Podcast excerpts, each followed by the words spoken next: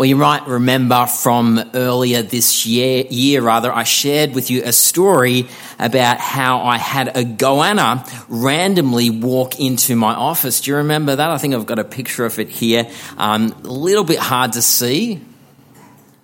It actually, I think it's almost blended into the carpet there, but um, I actually met a young guy recently named Hudson at our 6 p.m. service. Um, he's a year 11 guy and he recently went on his, on his Duke of Ed camp. And what did he do? He caught a goanna. All right. Um, he's uh, this is actually another goanna he caught. This was um, on his farm. He's got a farm somewhere, um, but he's like a modern day Steve Irwin. He he almost looks a bit like him as well. And I was thinking, a pity I didn't know Hudson earlier this year. Otherwise, I could have given him a call and then um, got him in to to rescue me from this goanna. Now, why do I share this with you? Well, it's not primarily so that you will know someone in the parish and the church here, that if you happen to have a goanna come into your midst, you know who to call, Hudson.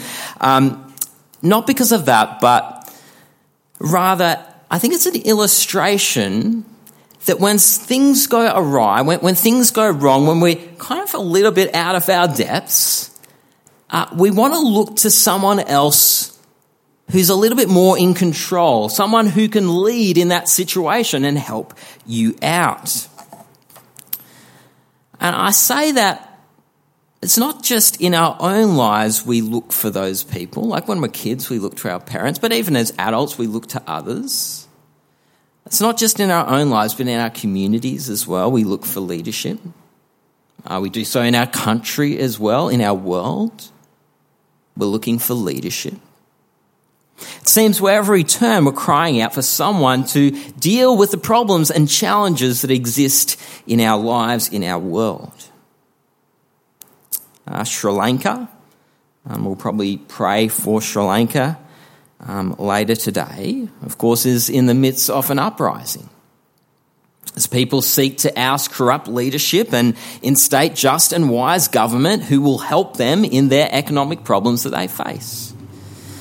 In the UK, of course, uh, Prime Minister Boris Johnson uh, was forced to resign due to a couple of um, misdemeanours or scandals in recent times. They're looking for a leader, someone who will lead with integrity and in truth. And when we have a new leader, or we have a new leader that comes into a situation, particularly politically, sometimes we're hopeful, and maybe rightly so.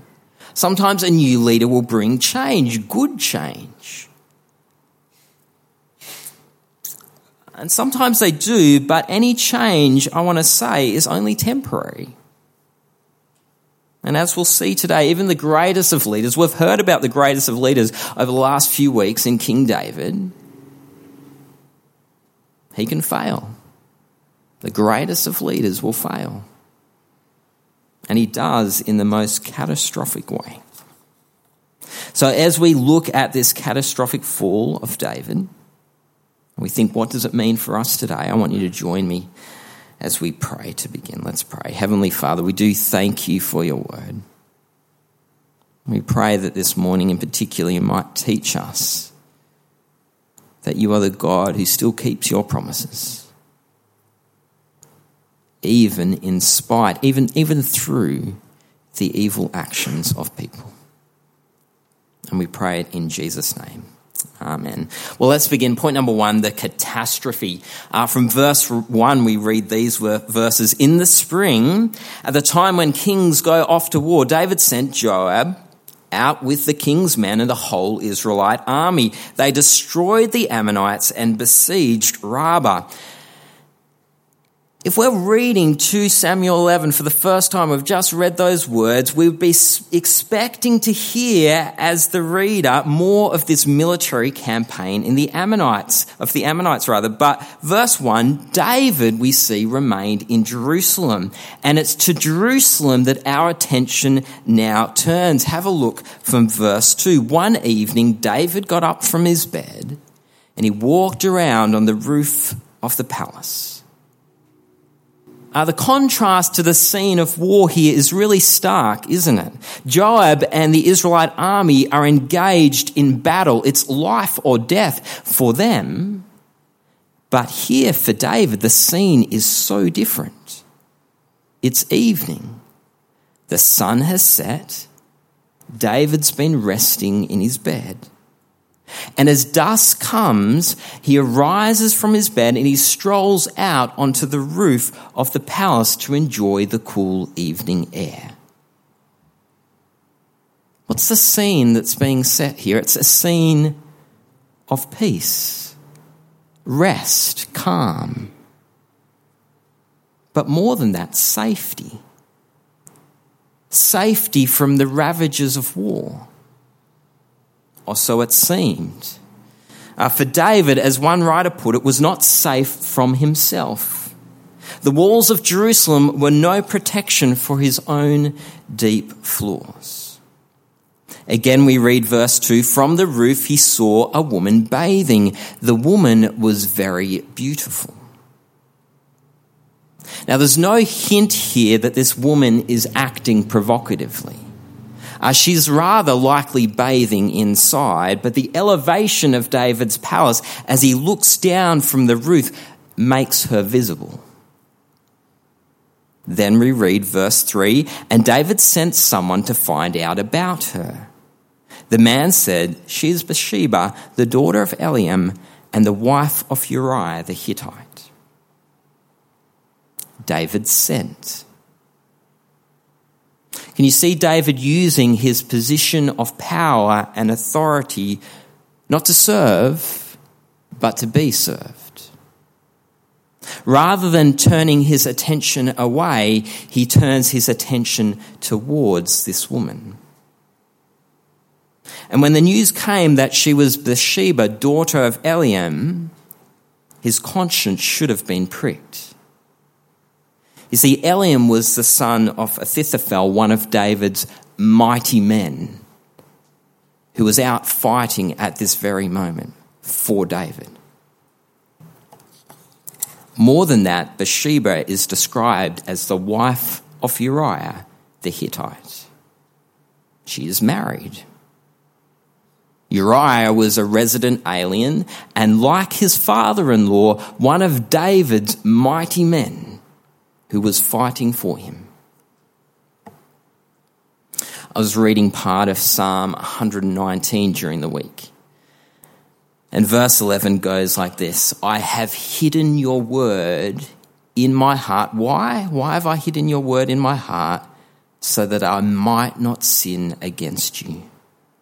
I've hidden your word in my heart that I might not sin against you.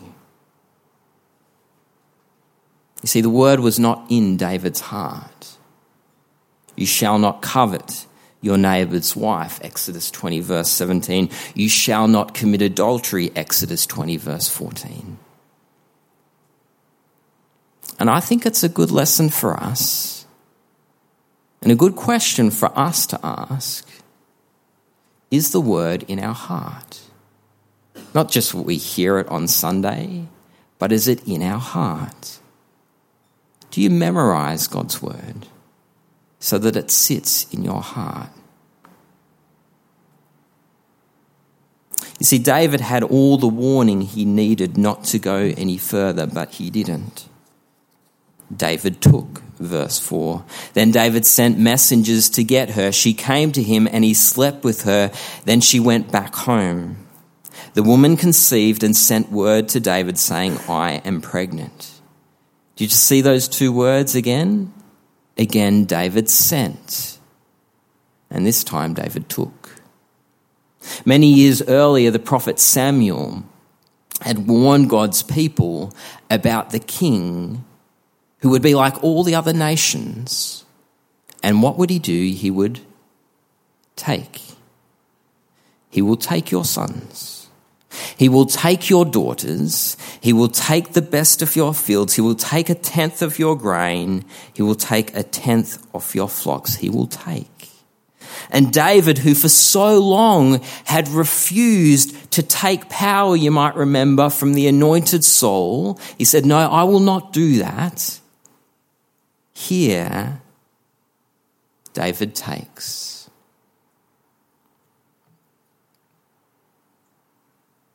I want to ask as we've reflected on this event in David's life, does it shock you? Does it shock you? Or maybe you have listened to this story and thought, is it really that bad?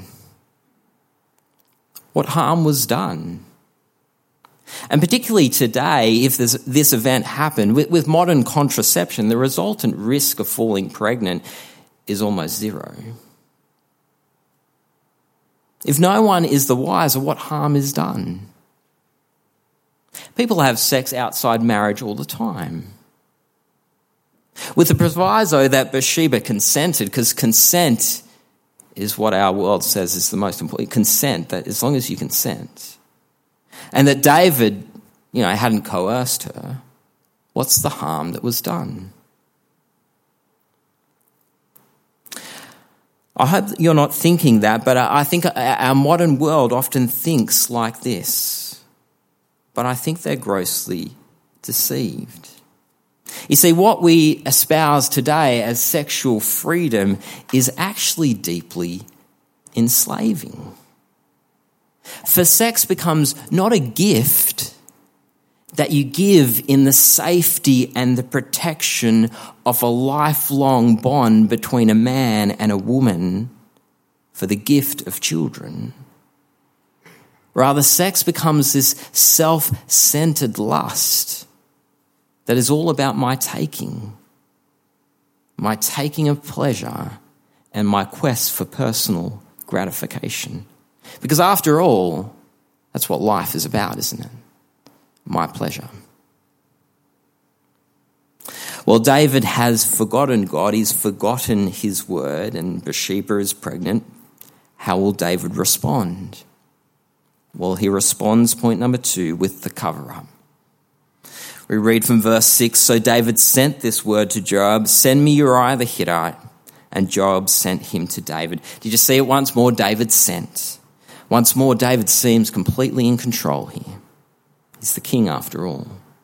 And we're, but actually, we're hopeful. If we'd read this for the very first time when we knew the life of David, right? At this point, we'd maybe be hopeful knowing David's character maybe he will come to his senses. Uh, he's had this catastrophic fall, but maybe now, as he calls Uriah, Uriah back from the battle lines, he's going to lay all his cards on the table. He's going to confess his sin to the one whom he betrayed and ask for forgiveness and try to make amends. But we know the story. He doesn't do that, does he? After Commander Joab sends Uriah to David, we soon see David's deceptive intent. His plan is for Uriah to sleep with his wife so as to cover up the recent pregnancy. But unfortunately for David, Uriah lay not with his wife, but verse 9, at the entrance to the palace with all his master's servants. On David's inquiry as to Uriah's unusual behavior, and it is unusual, Uriah responds, verse 11, The ark and Israel and Judah are staying in tents, and my commander Joab and my Lord's men are camped in the open country. How could I go out to my house to eat and drink and make love to my wife? As surely as you live, I will not do such a thing. A sharp contrast is drawn here between the integrity and faithfulness of Uriah and the flagrant indulgence of his king. What will David do? Will Uriah's piety, in contrast with David's own deception, convict David of his sin and cause him to come clean? I had a moment last week where my daughter, Imi, sheepishly came to me and she said, Daddy, I've got something to show you. And she took me to her room, her bedroom, and she pulled back her doona. And there in, on her doona was a hand towel that was covered with what looked like red Play Doh. I don't know what it was, but it was all smeared with red, what I thought was red Play Doh. And she explained what happened, and I, I just said to her, I forgive you. It's okay, I'll forgive you.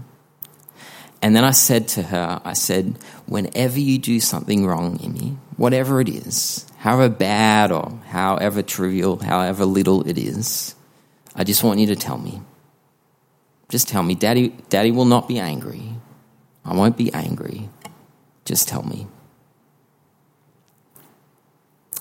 And the reason I did that is because confession, in confession rather, there is freedom. There's freedom from the darkness and the guilt that sin creates. Uh, Dietrich Bonhoeffer once wrote, once wrote these words Sin demands to have a man by himself it withdraws him from the community. The more isolated a person is, the more destructive will the power of sin over him be. Sin wants to remain unknown, it, it shuns the light. In the darkness of the unexpressed, it poisons the whole being of a person.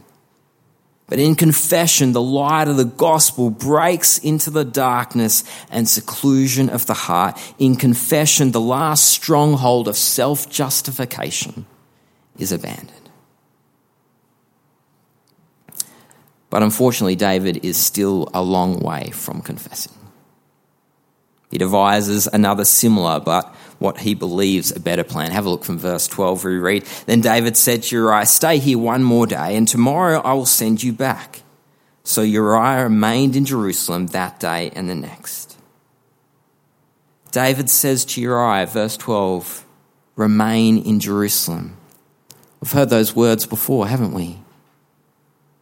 It's an eerie echo of verse 1 where David remained in Jerusalem. But of course, Uriah's integrity of conduct while he remained in Jerusalem is a stark contrast to that of David's.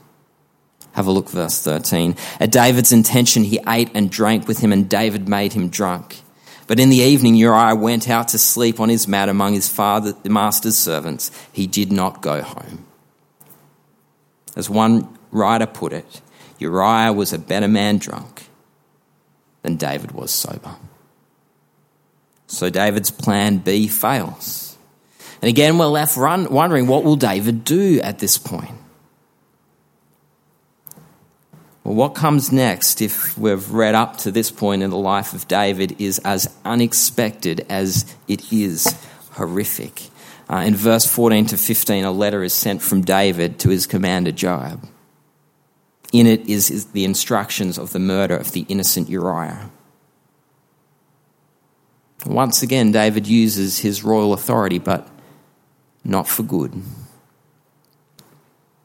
Here is the king who, on one, more than one occasion on his life, in his life rather, refused to shed the blood of the guilty Saul. Remember that he had, two times he had an opportunity to kill him, and he didn't. Now he finds himself wielding his power and authority to execute an innocent man in order to cover up his own sin. And it works. In verse 18, we read of the news of Uriah's death reaching David's ears. But David's response is sobering. There's no grief, there's no mourning, there's only relief. But in doing so, he shows us the blindness of his own evil actions. David responds to the messenger who bears the news of Uriah's death with these words, verse 25 Say to Joab, don't let this upset you. Or literally, it says, Do not let this thing be evil in your eyes. See, David's heart had lied to him blinding him from his own evil actions. His conscience is seared. He cannot see his evil. In the words of Romans 1, he has suppressed the truth by his wickedness. Well, the scene finishes with Bathsheba in mourning. But nothing of David. David does not mourn. And then, for the first time in the whole chapter, the Lord is mentioned. We read, But the thing that David done was literally evil in the eyes of the Lord. That's what it literally says evil in the eyes of the Lord. It wasn't evil in David's eyes, but there was another who, had saw, who saw the unfolding events of 2 Samuel 11, and it was evil in his eyes. I want to ask you do you believe that God is watching? That He sees everything? That He knows every thought of our mind? That is a sobering thought. He sees everything. I want to ask you does that scare you? Does that make you afraid? I want to say, in one sense, it should invoke a deep fear. But not a fear that turns us away from God, but a fear that turns us towards Him. Uh, Charles Spurgeon often spoke about the fear of God. And he said there is a right fear and a wrong fear of God. That God sees everything or to make us fear falling on our face before the Lord, but falling, Spurgeon said, leaning towards Him. And what he meant by that is that the God who is righteous and holy and just, who will punish all sin because he sees all things and he is completely righteous and holy that God we ought to fear, but He's also the same God who is, if you're a Christian, your Heavenly Father, who loves you. And the one who loves you so much that He sent His only Son to bear all that guilt. And so He will embrace you with His forgiveness and His grace. We fear falling towards Him. Uh, we won't look at it today, but next week we'll see the extraordinary kindness and mercy of God, who through Nathan will say to David these words The Lord has taken away your sin. But here in chapter 11, we see the extent not primarily of human sinfulness in general, but David's sinfulness. Here is God's chosen king, the, God, the king after God's own heart, now an adulterer, a liar, and a murderer. But somehow, remarkably, through God's chosen king, God will keep his promise. We heard that extraordinary promise last week when Dougal spoke from 2 Samuel 7. These words, Your house and your kingdom, David, will endure forever. We heard Philip read for us the first page of the New Testament. We're reminded again of God's faithfulness to this promise, in spite, no, actually through David's evil, recording in 2 Samuel um, that we read today. For we read these words, Matthew chapter 1, verse 1. This is the genealogy of Jesus the Messiah, the son of David. There's the promise being fulfilled, isn't it? The son of David. And among the many skeletons in the closet, the ancestry of Jesus includes verse 6 the wife of Uriah, the Uriah whom David killed. You see, God will achieve his purposes, he will keep his promises because he is faithful. And we've seen that this morning. We, who, do we, who do we hope in? What do we hope in? When the greatest of our leaders fail? Well, our hope is not in human leaders. We, Israel couldn't hope in the greatest leader of all history. We can't hope in any human leader. In the end, they will fail, for they are like you and I. Now, our hope is in God's leader, in God's king, that he will return and he will bring his rule as he teaches us to pray on earth as it is in heaven.